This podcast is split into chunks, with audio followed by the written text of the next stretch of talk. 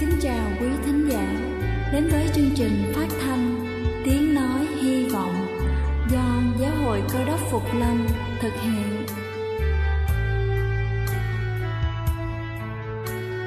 Kính thưa quý vị, Đức Chúa Giêsu trước khi Ngài về trời đã ban cho các môn đệ của Ngài một điều răn mới, đó là họ phải yêu thương nhau như chính tình yêu mà Ngài đã dành cho họ Quả thật vậy, thưa quý vị. Tình yêu thương là một món quà vô giá Mà Chúa đã ban cho nhân loại. Và đó cũng là thông điệp mà chúng tôi muốn gửi đến toàn thể quý vị. Nếu quý vị muốn tìm hiểu thêm về chương trình, Về niềm tin, Hoặc muốn nghiên cứu về lời Chúa, Xin quý vị gửi thư về chương trình phát thanh Tiếng Nói Hy Vọng, Địa chỉ 224 Phan Đăng Lưu phường 3, quận Phú Nhuận, thành phố Hồ Chí Minh hoặc gửi email cho chúng tôi theo địa chỉ tiếng nói hy vọng amoc@gmail.com. Ngoài ra, quý vị cũng có thể liên lạc với bất kỳ hội thánh cơ đốc Phục Lâm tại địa phương gần nhất. Xin chân thành cảm ơn và kính mời quý vị lắng nghe chương trình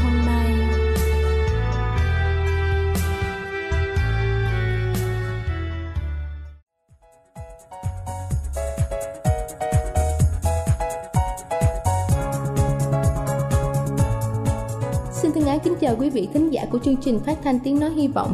Chúc quý vị có một ngày mới tràn đầy ơn phước Chúa ban cho.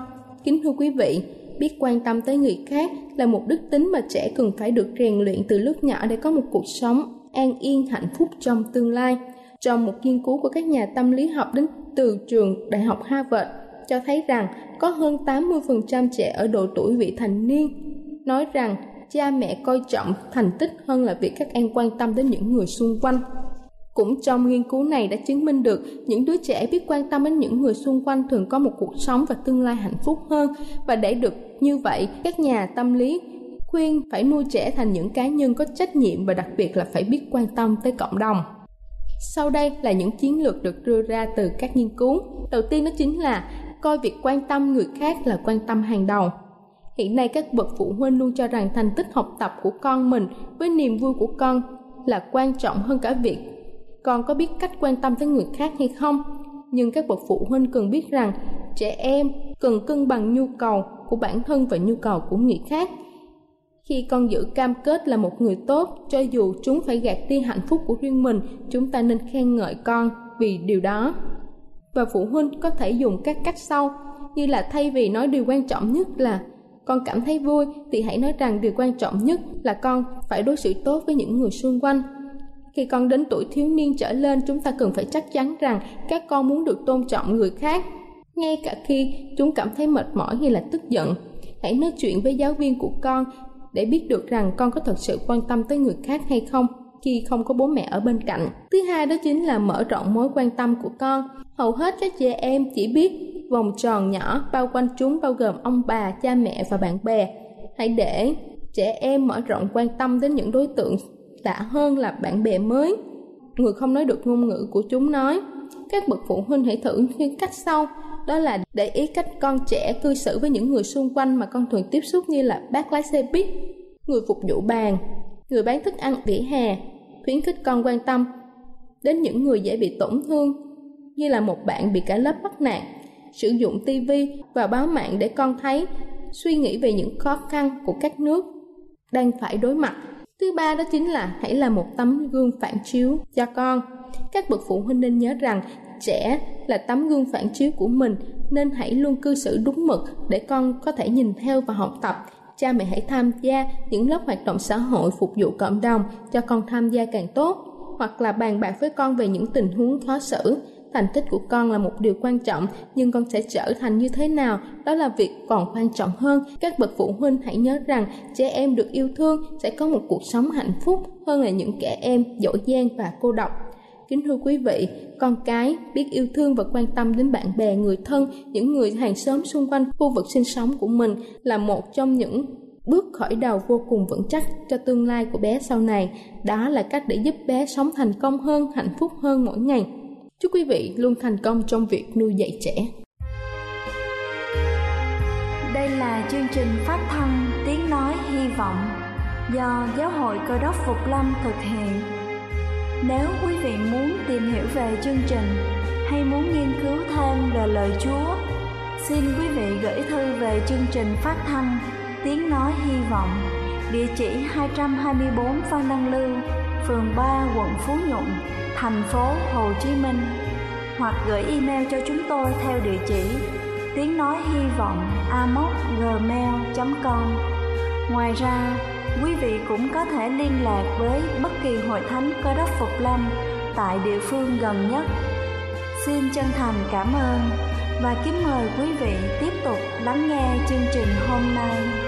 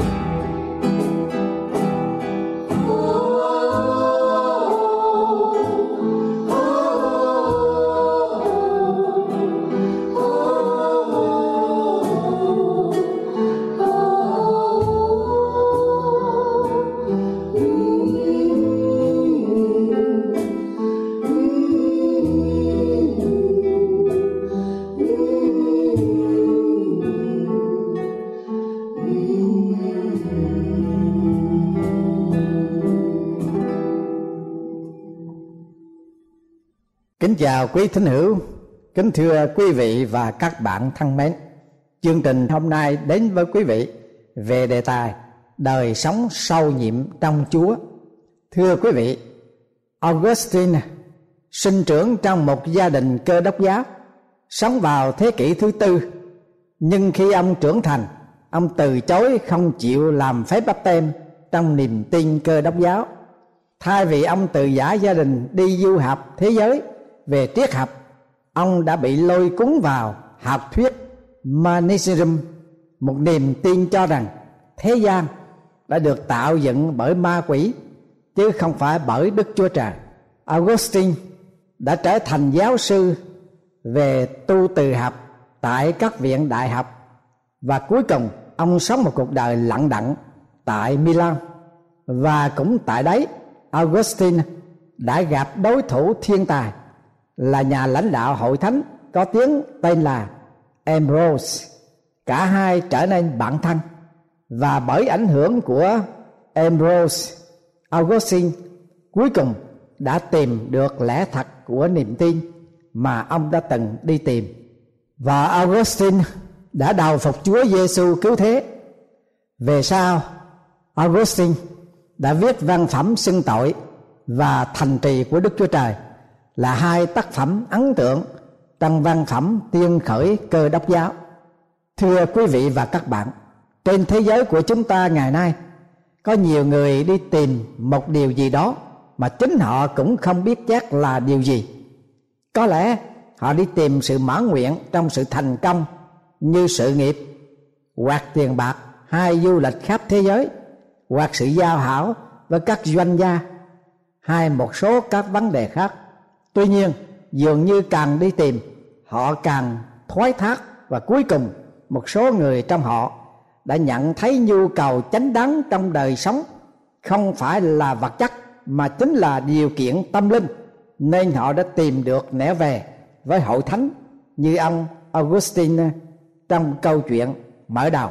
Thưa quý vị, trong thời kỳ Đức Chúa Giêsu thực hiện sứ vụ của Ngài trong thế gian ngài đi từ lần này đến lần khác giảng dạy chữa bệnh và làm phép lạ ông Nicodem nghe và thấy lấy làm thích thú và cảm kích lắm nên ông đi tìm đến cùng Chúa để tìm hiểu.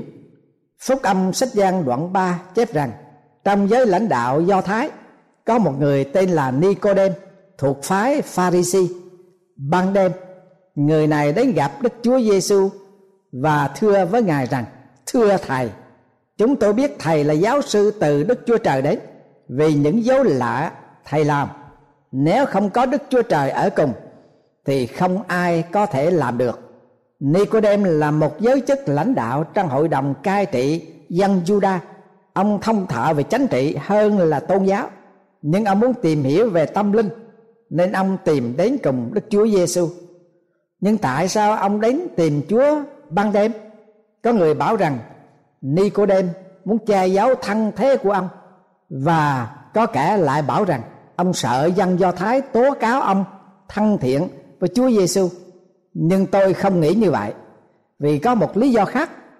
Những người lãnh đạo dân Juda đến cùng Chúa ban ngày đều là những người rình rập, gây rối và tìm cách để tố giác cũng như kích động người khác chống đối Chúa Giêsu. Nicodem muốn tách rời mình ra khỏi nhóm người bất hảo đó. Ông muốn đến cùng chúa lúc có ít người, để ông có cơ hội tiếp chuyện cùng chúa một cách riêng biệt. Nicodem là một người đi tìm chúa một cách ngay thật, và những câu hỏi của ông với chúa rất chân thật.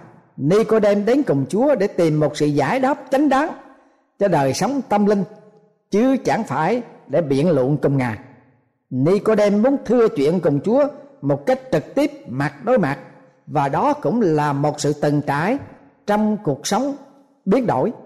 Ông đi tìm một niềm tin đích thật, có sự nhiệm màu trong cuộc đời làm người và có ý nghĩa chánh đáng. Những người Do Thái sống trong thời kỳ của Chúa Giêsu, họ tin rằng họ có thể sống một cuộc đời toàn hảo và có sự quan hệ một cách đúng đắn với Đức Chúa Trời bởi những tác động thể chất như là được sinh trưởng trong gia tộc do thái, sống theo phong tục và văn hóa ăn mặc và cách thức rửa tay theo truyền thống, họ cho đó là tư cách của đời sống tin kính chúa. Nhưng thưa quý vị và các bạn, đức chúa giêsu phán cùng nicodem có một tác động rất khác thường. Ngài phán rằng, sự tương quan với đức chúa trời còn quan trọng hơn là những gì chúng ta nhìn thấy và va chạm. Lối sống hình thức bên ngoài của do thái giáo không đủ tư cách để được đức chúa trời biệt đãi. Chúng ta không thể nào bỏ qua điểm chánh trong đời sống là điều kiện tâm linh. Trường hợp của Nicodem không khác gì đối với trường hợp của chúng ta ngày nay. Có nhiều người Mỹ cho rằng họ là thành phần đặc biệt đối với Đức Chúa Trời vì họ là người Mỹ.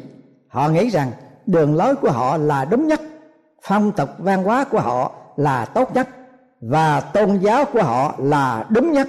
Một người bạn của tôi đến viếng một làng ở phi châu cách đây mấy năm. Ông ta ở đó một tuần lễ. Ông ăn thức ăn của họ, làm việc hàng ngày với họ và ngủ trong túp lèo của họ. Một tuần lễ sống trong ngôi làng cách biệt bên ngoài đó, ông ta đã trở thành quen thuộc đối với đời sống trong dân làng đó. Và ông nói rằng tôi nghĩ tất cả những điều cần thiết cho một đời sống hạnh phúc như xe hơi, máy nghe nhạc truyền hình, phim ảnh, máy vi tính, thức ăn, tất cả những thứ ấy không có ở trong đời sống của người dân làng này. Ngoại trừ họ có được hạnh phúc. Hầu hết những người hạnh phúc như thế, tôi chưa bao giờ gặp được. Trong nhà thờ họ không có đàn, không có ca đoàn, không có ghế ngồi hai cửa sổ, cửa kiến màu. Nhưng thật sự, họ cảm thấy một đời sống tâm linh thật và đức tin của họ đã đem lại cho cuộc sống của họ có ý nghĩa chánh đáng mà tôi chưa từng thấy ở bất cứ nơi nào. Thưa quý vị và các bạn, khuynh hướng hạnh phúc của chúng ta thiên về vật chất. Chúng ta nghĩ rằng xe hơi, nhà lầu hoặc tàu bè và các thứ tiện nghi tối tăng mới có thể đem lại hạnh phúc và chúng ta tìm chúa với hy vọng rằng chúa sẽ thỏa đáp mọi điều ấy cho chúng ta. Nhưng chúa phán hệ chi sanh bởi xác thịt là xác thịt. Sự sâu nhiệm của đời sống là sự phước hạnh trọn lành, sự bình an và sự cứu rỗi đời sống tâm linh. Như văn hào Victor Hugo đã bảo, muốn biết bí quyết hạnh phúc thì phải học hỏi nơi đạo đức hạnh phúc thật không đến từ sự thỏa đáp vật chất hay là kinh nghiệm bản thân. Nó là điều kiện tâm linh mà con người không có thể làm gì được. Gió muốn thổi đi đâu thì thổi. Người nghe tiếng động, nhưng chẳng biết gió đến từ đâu. Hễ người nào sanh bởi thánh linh thì cũng như vậy. Thánh kinh tăng ước sách giang đoạn 3 câu 8 lời chúa đã phán với Nicodem hơn hai ngàn năm trước và cũng là sứ mệnh cho chúng ta ngày nay. Đời sống sâu nhiệm không chỉ làm sự sống động trong thân thể, mà phải có một tâm hồn thanh thoảng, hồn nhiên, tự đại. Đức chúa giêsu phán cùng ông Nicodem rằng, quả thật quả thật, ta nói cùng ngươi, nếu một người không sanh lại thì không thấy được nước thiên đàng. Từ sanh lại cũng được dịch là sanh từ trên trời, trên cao, hai là sanh bởi đức chúa trời. Vì đó là việc của đức chúa trời làm. Phaolô đã xác định rằng ông là người có tín ngưỡng toàn hảo được đức chúa trời biệt đãi. Ông sanh ra trong một gia đình tôn giáo. Ông chịu lễ cắt bì văn giữ mọi lễ nghi và phong tục theo truyền thống do thái giáo. Ông là một thành viên của dòng pharisee chi phái juda tuân thủ mọi luật pháp. Ông là người bảo thủ cực đoan, bác bớ và giết những kẻ thù do, của, do thái giáo. Tuy nhiên Phaolô đã sớm ý thức rằng việc làm của xác thịt và đạo đức của ông không thể nào tự cứu mình được. Vào một ngày, trên đường đến thành đa mách ông đã ném trải một sự cố siêu nhiên, đã thay đổi cuộc đời cố hữu của ông. Kinh thánh chép rằng, Phaolô đang đi trên đường, thần linh có ánh sáng từ trời soi sáng chung quanh người và ông té ngã xuống đất và nghe có tiếng phán cùng ông rằng, hỡi Phaolô, sao ngươi bắt bớ ta? Phaolô thưa rằng, lại Chúa Chúa là ai? Chúa phán rằng, ta là Giêsu mà ngươi bắt bớ nhưng hãy đứng dậy, vào trong thành và chờ đợi sự hướng dẫn. Khi Phaolô chờ dậy khỏi đất, mắt dảo mở, nhưng không thấy gì cả. Người ta cầm tay dắt người đến thành đa mách và ba ngày sau một người tên là anania đến cùng phaolô và cầu nguyện cho ông và ông lập tức thấy được rồi ông chịu phép báp tem và ông bắt đầu nói về Chúa Giêsu cho những kẻ khác. Thánh kinh tăng ước sách công vụ các sứ đồ, đoạn 9 câu 3 đến câu 9. Sự kiện đặc thù này không chỉ những đã xảy ra trong thời kỳ của kinh thánh, mà vẫn còn xảy ra trong thời đại của chúng ta. Thường thường không bắt buộc phải bị mờ mắt nhưng điểm chính là giống nhau. Để được dự phần trong nước của Đức Chúa Trời là phải có sự từng trải trong sự kiện siêu nhiên. Điều đó xảy ra một cách khác nhau cho mỗi người. Như John Wesley viết rằng khi điều ấy xảy ra cho ông ông cảm thấy lòng của ông ấm áp một cách kỳ lạ. Còn C.H. Lewis thì khai trình rằng trong khi ông lái xe đến sở thú, thì ông không có cảm giác gì cả. Ông nói, khi chúng tôi sắp đạt đi, thì tôi không tin rằng Đức Chúa Giêsu là con Đức Chúa Trời. Và khi chúng tôi đến sở thú rồi, thì chúng tôi tin điều đó ngay. Thưa quý vị và các bạn, trong các hội thánh có nhiều người ném trải kinh nghiệm ấy, tùy theo thời gian khác nhau. Có người thì vào lúc cuối bài giảng hai trăm giờ bồi linh, hoặc khi có người làm chứng. Có người thì ném trải sự sanh lại. Trong lúc đọc lời của chúa trong thánh kinh, những điều quan trọng là mỗi người muốn được tương quan với đức chúa trời thì phải trải qua sự kiện siêu nhiên đến từ quyền phép của đức chúa trời. Người phải sanh lại. Đức chúa giêsu đã giảng dị quá với nicodem về sự cứu rỗi. Tôi nghĩ rằng không một ai có thể chối cãi được. Để được sự từng trải, sự siêu nhiên này, chúng ta không cần phải làm một điều gì cả, và cũng không một ai có thể chiếm đoạt hoặc xứng đáng để nhận lấy. Điều kiện duy nhất để được cứu rỗi là tin nhận Chúa Giêsu vì có lời Chúa phán rằng, hầu cho hễ ai tin con ấy, thì không bị hư mất mà được sự sống đời đời. Thánh kinh tăng ước sách giang, đoạn 3 câu 16 Chúa Giêsu đã dẫn chứng sự cố xảy ra trong thời kỳ cựu ước rằng dân chúng xúc phạm đến Đức Chúa Trời, nói nghịch cùng ngôi xe. Nên Chúa sai con rắn đến cán nhiều người chết. Người ta đến nói cùng môi xe và xin môi xe cầu Chúa để ngài đuổi rắn đi. Chúa phán bảo môi xe rằng, hãy làm một con rắn rửa, đem treo trên một cây trụ, ai mà bị rắn cán nhìn lên con rắn đồng đó, đều được thoát chết. Thánh kinh cựu ước, sách văn số ký, đoạn 21 câu 4 đến câu 6 thưa quý vị và các bạn, cũng một thế ấy, Chúa Giêsu phán, ta sẽ bị treo lên trên thập tự giá, và những ai nhìn lên ta, tin ta, sẽ được cứu khỏi nạp độc của tội lỗi.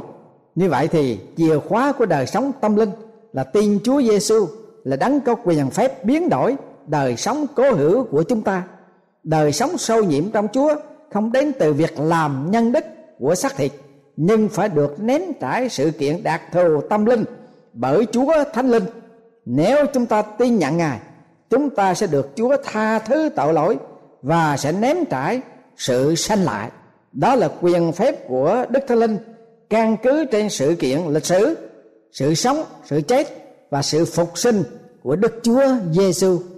Thưa quý vị và các bạn thân mến, Nicodem đã đến cùng Chúa Giêsu để tìm sự cứu rỗi linh hồn mình và khi ông từ giả Chúa, Nicodem là người đã tin nhận Chúa. Có lẽ Nicodem không có tâm hồn nang nổ như chúng ta, nhưng ông đã học hỏi được bí quyết của đời sống sâu nhiệm trong Chúa và ông đã tiếp nhận thông điệp của Chúa.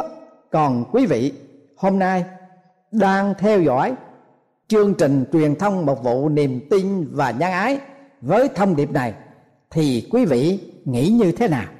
Thưa quý vị và các bạn hãy tin nhận Chúa Giêsu đi để làm cứu Chúa cho đời sống của mình thì sẽ được ném trải cái đời sống sâu nhiệm trong Chúa như ông Nicodem, như Phaolô, như ông Augustina và bao nhiêu bao nhiêu người khác trên thế giới từ thời đại này đến thời đại nọ. Chúa đều thể hiện công việc làm của quyền phép Đức Thánh Linh, biến đổi cuộc đời chúng ta. Đó là một sự kiện đặc thù siêu nhiên để cứu vãn đời sống tâm linh của chúng ta, hầu cho chúng ta được cứu rỗi linh hồn ở trong Chúa Giêsu chúng ta có quyền phép của Chúa biến cải để chúng ta trở thành con cái của Chúa, thờ phượng Ngài và hầu việc Ngài, cũng như chờ đợi Ngài tái lâm vinh hiển của Chúa. Ngài sẽ ban sự sống đời đời cho những kẻ tin cậy Chúa, thờ phượng Ngài và văn phục Chúa, chờ đợi Ngài Chúa tái lâm. Amen.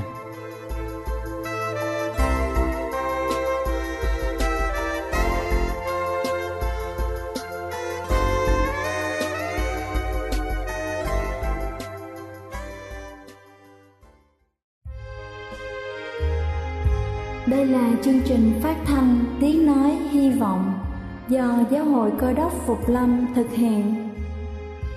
Nếu quý vị muốn tìm hiểu về chương trình hay muốn nghiên cứu thêm về lời Chúa, xin mời quý vị gửi thư về chương trình phát thanh Tiếng Nói Hy Vọng, địa chỉ 224 Văn Đăng Lưu, phường 3, quận Phú Nhuận, thành phố Hồ Chí Minh hoặc gửi email cho chúng tôi theo địa chỉ tiếng nói hy vọng amos@gmail.com Ngoài ra, quý vị cũng có thể liên lạc với bất kỳ hội thánh cơ đốc phục lâm tại địa phương gần nhất.